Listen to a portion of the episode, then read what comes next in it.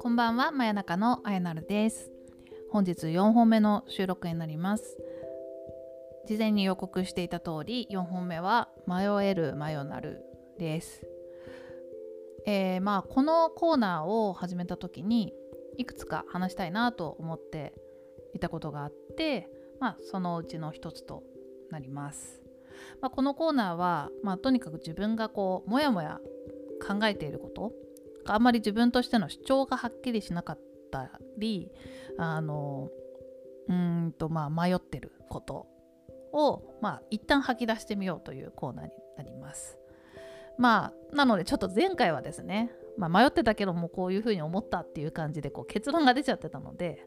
まあ、あんま迷ってないじゃんみたいなツッコミもあのいい意味で迷ってなくてよかったですっていうふうにもらったりしたんですけれども、まあ、今回のトピックに関してはもうかなりずっと迷っております何年も。でいまだに別に結論も出てないしうん主張もはっきりと出てないという感じです。まあなんか悩みは深まるばかりという 感じですかね。前の方がまだなんか、うん、自分の立場っていうのをもう少しはっきりしてたかもしれないな。やっぱりこういろんな情報を得るとこう本を読んだりいろんな方の意見を聞いたりするとまあどんどんどんどんいろんな考えが分かってなんか自分はこう思うみたいなのが結構由来できますよね。このトピックに関しては本当にそうだなと思っているのでまああの主義主張みたいなところはそこまで強くていうか全然強く持っていないんですけれどもどんな風に感じているかっていうのをまあ、うん、洗い出していければいいかなという感じです。思うがままに話していきます。はい。で今日のトピックはまあ女性を前に出すっていうことはうん多様性なのって思っているということですね。まあ女性を前に出すっていう活動みたいなものがこう世の中溢れていてそれに対してずっとモヤモヤしているという話です。で具体的にはあの、まあ、私カンファレンスとかコミュニティイベントの運営をよくやっているんですね。まあ56個運営してるんですけどそのそういうイベントの中であのウーマンなんちゃらみたいなものが結構あったりしてこう女性エンジニア応援しますとか女性の働き方はこれよみたいなものだったりとかなんかその女性っていう感じでくくることが結構違和感があってなんかしまいには昔大好きだった女子会とかももうあれももうなんかあんまり言いたくないなっていう 気分になりつつあるぐらいそのこう女子だけでくくるとか女性を前に出すとか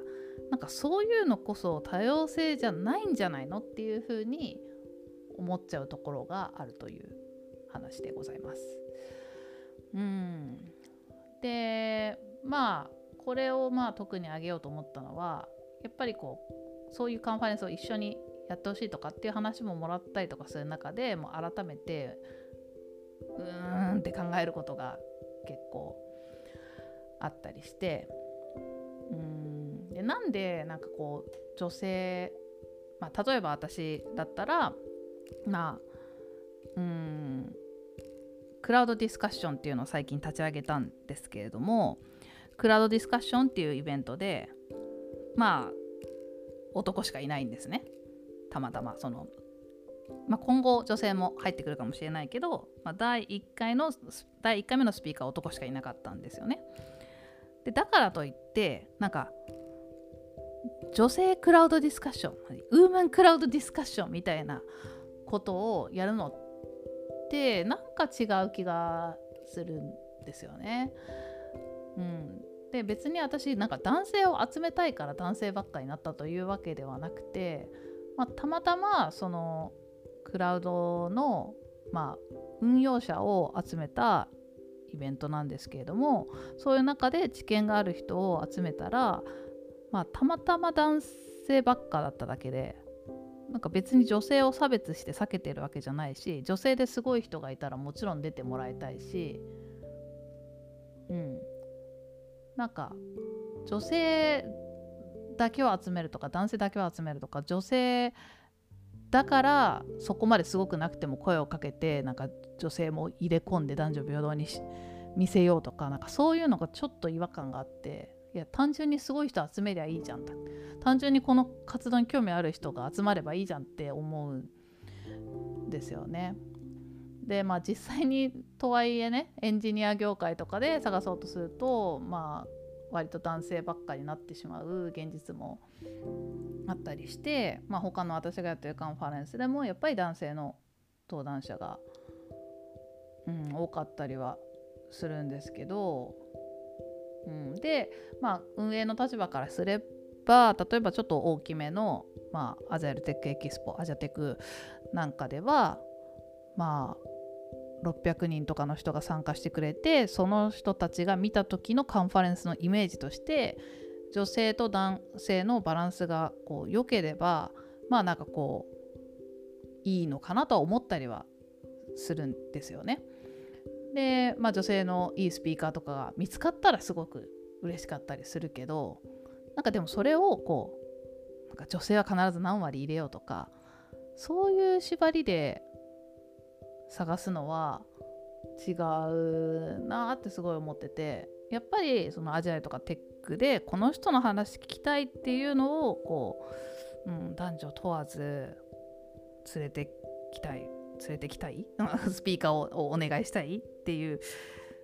うん、風なのは抜けないですね。でもその反面なんか女性でめっちゃいい人が見つかるとやった女性だしいいじゃんみたいな気持ちもあの感じたりすることもあるのでなんか、うん、はっきりしないモヤモヤしてる状態なわけですけれども。うんでまあ、あとは自分自身もこう女性で、まあ、バリバリバリバリ？わかんない女性で ま楽しく仕事をしてて、まあ、そういうことでこう女性だからフィーチャーしたいみたいな風に、ま、ほぼ言われないですけどね言われたとしたらすごい嫌だと思うんですよね。単純にその自分がやってることを見てくれてそれであのぜひ他で話してくださいって言ってもらえるんだったら嬉しいけどなんかうん頑張ってる女性なんで女性なんで発表してくださいとかみたいな感じで言われたらなんかやっぱ嫌だなって思いますね。うん。まあそれが一つ。でえっ、ー、と今ちょっとカンファレンスとかの話によりましたけれどもまた別の話をするとまあうちの私が勤めている会社ではダイバーシティインクルージョンっていう動きが結構あってまあ、これ結構多分アメリカとかヨーロッパの方がすごく流行っていること活動みたいな感じなんですけれども、まあ、こっちの方が好きいいですよね。ダイバーシティ多様性で、まあ、インクルージョンでこうみんながこう入っていけるようなものを作っていこうみたいなそういう環境を作っていこうっていうような活動ですね。こっちの方がなんか平等性を感じるし女性だけを前に出すんじゃなくてまあうん、多様性を大事にしようねっていろんな人を受け入れていこうねみたいなのを感じるのでで、まあ、その活動をこうリードしていくような舞台みたいなのを募集していてで、まあ、うちの会社結構その自分の趣味メインでやる仕事とは別にそういうプロジェクトベースで手を挙げていろいろ手伝ったりってことがいっぱいできるんですよ。それはすごい楽しいいいシステムだなと思うんですけどでそうするとまあそこでその他の部署の人とかも出会いがあったりとか普段の仕事と違うこう風をね感じることができて私には本当にぴったりでもう常に何かしらこうかじって あの兼務で何かやってるみたいな状態がずっと続いてるんですけれども、えーと、去年一昨年あたりからこのダイバーシティインクルージョンにあの兼務をつけてもらってで今そのダイバーシティインクルージョンの意識を高めるための研修っていうのを作っているんですね。でまあもちろんその私たちはプロではないのでどういうのが必要かとかを考えながらそのプロの方に依頼してみたいな風に作っていくんですけれどもまあ、その過程でかなりいろんな、うん、話を聞いたり記事を読んだりいろいろ知識が、まあ、前よりはついてきたっちゃ来たんですけれども、まあ、そこで結構びっくりしたのが結局、ま、まず女性が多いんですよねそこにいるのが。でまあいくつかのプロジェクトに分かれてそのなんだろうダイバーシティイクルージョンな、えーと、採用活動とかメンターシステムとか、まあ、それぞれいろんな活動してて私はまあ研修を作るっていうプロジェクトに入ってるんですけどそのプロジェクトで一緒になったのがまあえっ、ー、と、まあ、そもそもいろんな国の人がいる会社なのでえっ、ー、とイギリス人の女性とフランス人の女性とインド人の女性とあと忘れた。なんかどっかの国の女性と みたいな感じでいろんな国の女性の人たちが集まったんですよそこに。でまあまあ一人イギリス人の男性も入ってるんですけどあ違う。イギリス系香港人だったかな？あちょっと香港系イギリス人から、まあ、ちょっと忘れちゃった、まあ、とにかくねあの国はもうすでにダイバーシティがかなり進んでいてで、まあ、女性も割と多い会社なのでそこにこういろんな国の女性の人が集まったんですね。で、まあ、ダイバーシティインクルージョンって考えた時になんかうんと別にそのさっきのウーマンなんちゃらみたいな話になると思わなかったんですよ私は。なんか多様性のある会社ってどういうことだろうってことを考えてどういうのを整えていけばいいんだろうって話になると思ったらもう全員が漏れなくその女性のなんだろう権利を上げたい権威を上げたいみたいな気持ちで来てるっていうのを最初の挨拶で聞いてえーってなったんですよね。私はなんかそういう認識が甘いからこの活動を通して自分自身も勉強したいしそのなんかコミュニケーションに生かしていきたいとか仕事に生かしていきたいみたいな自己紹介したんですけどもうみんななんか今どう見てもなんかマネージャー職についているのは男性ばっかりだしとかなんかもっと女性が上に立つべきだと思うそういうふうに会社を女性が変えていかなきゃいけないみたいな女性が女性がみたいな 感じの自己紹介が多くてなんかやっぱり日本人の意識が低いのかなっていうのをそこで感じたんですよね。でそれ結構いろんな人にいろんな外国の方に言われるんですけど海外はもっとこの女性の社会進出ってところに海外はっていうかその西洋はもっと女性の社会進出ところにすごく声を上げる人たちが多いみたいでなんか日本人の感覚とだいぶ違うのかなって思ったんですよね。ちょっと日本も人によると思うんですけど私は結構そんなにうん、西洋寄りに見られるけど意外とそうでもないんじゃないかなと思っていて。で、まあ、例えば私普通に女性いっぱいいるじゃんってこの会社女性めっちゃ働きやすいじゃんと思ってる思ってるんですよね。思ってたって言おうとしたけど思ってるんですよね今も。で、まあ、産休育休とか取りやすいし時短勤務とかあって子供を育てたらなんか早めに上がっていいしででもまあその裏にはちょっと給料の調整があったりとかまあマネージャーになれない人がいたりとかっていうのがあるのかな。うん。でも男性でも育休取ってる人いるし結構いいと思ってたんですよね。でもなんか男性でも育休取ってる人もいるっていう発言自体がもうちょっとあのあの彼女たちからしたら何言っちゃってんのって感じなわけですよね。いや男性もう育休取って当たり前でしょっていう風にしていきたいわけ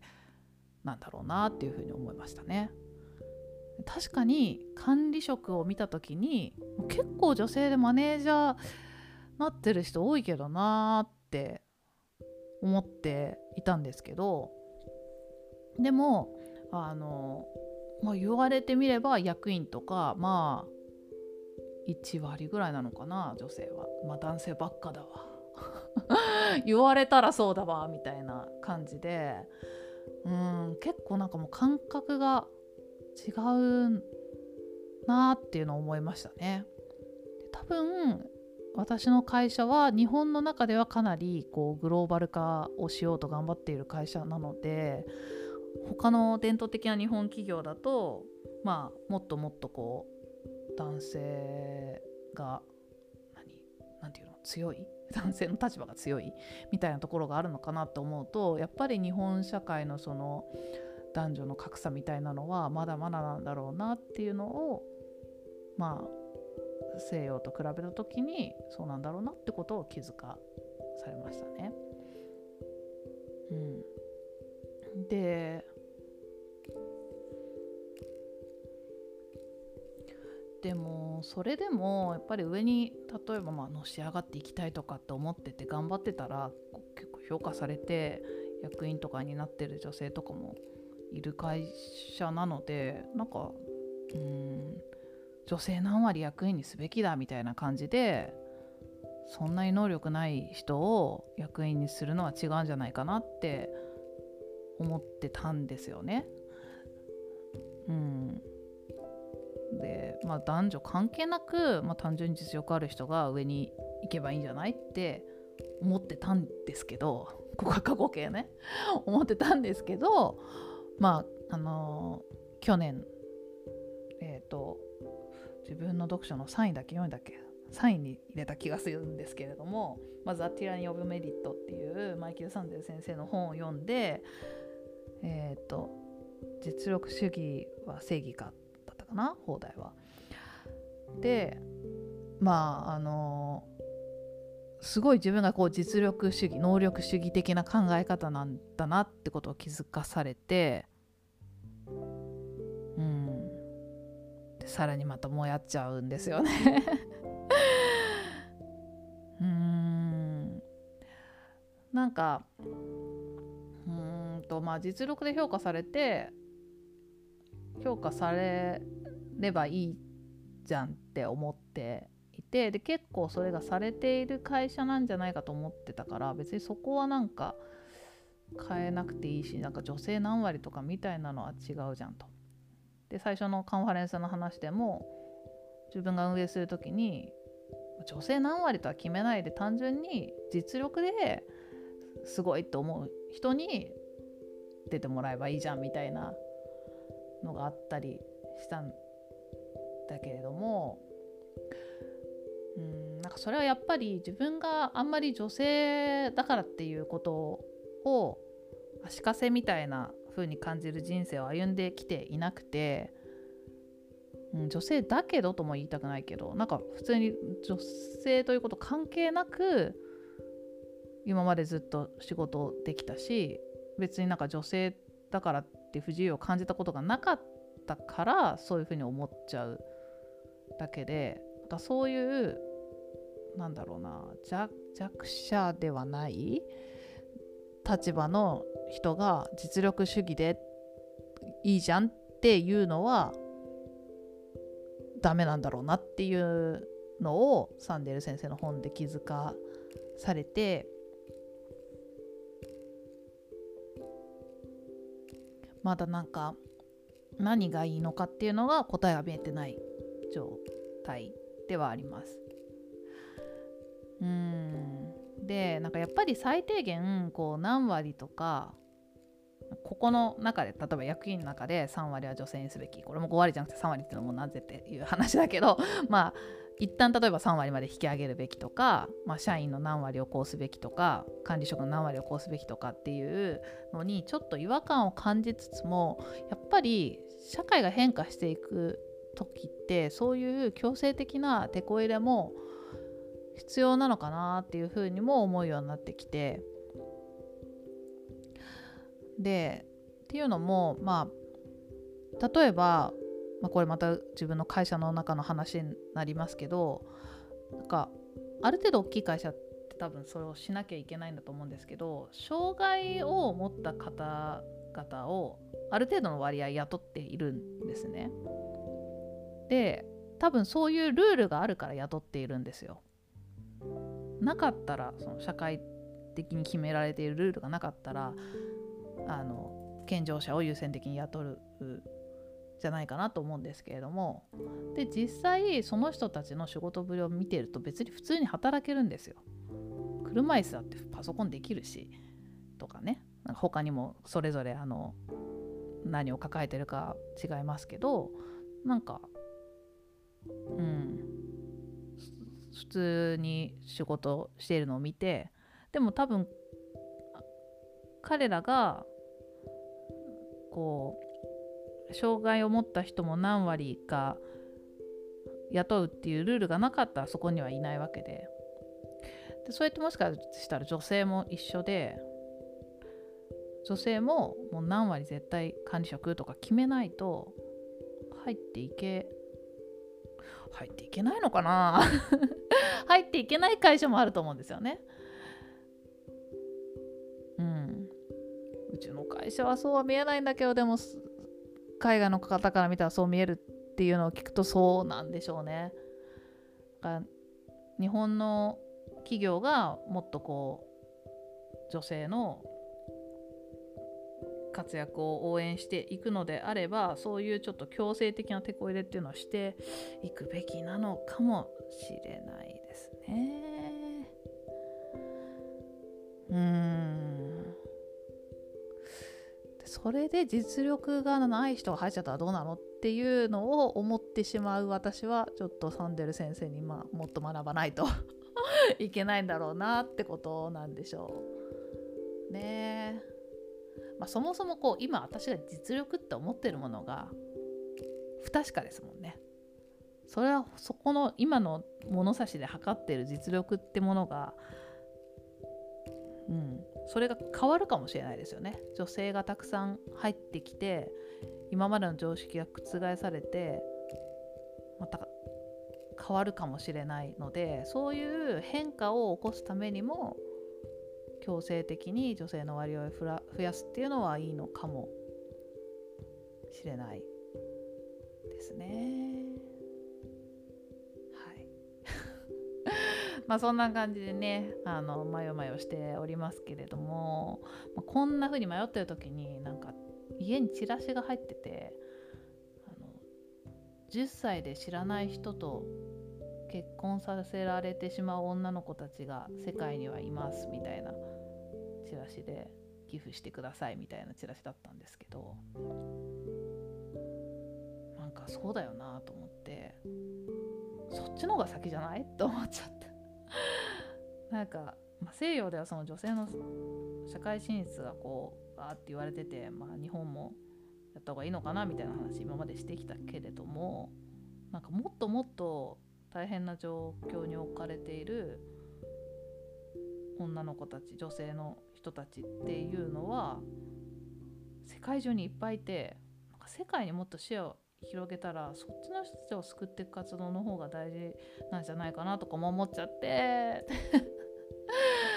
またなんかうんもやもやしてるまま何も動けずにいるっていう感じですね。と少しずつ動き出していきたいものですね。はいというわけで、うん、マヨマヨっぽい感じで今日はできちゃったんじゃないかなと思いますがえっ、ー、とちょっと次回の予告をすると実は次回の「迷えるマヨナル」は対談でやっておりますのであのゲストを呼んでですねゲストと一緒に迷ってるっていう ので、それも面白いんじゃないかなと思っております。ちょっと楽しみにしていてください。はい、えー、では今日この辺で終わりたいと思います。最後まで聞いていただきありがとうございました。真夜中のあやなるでした。おやすみなさい。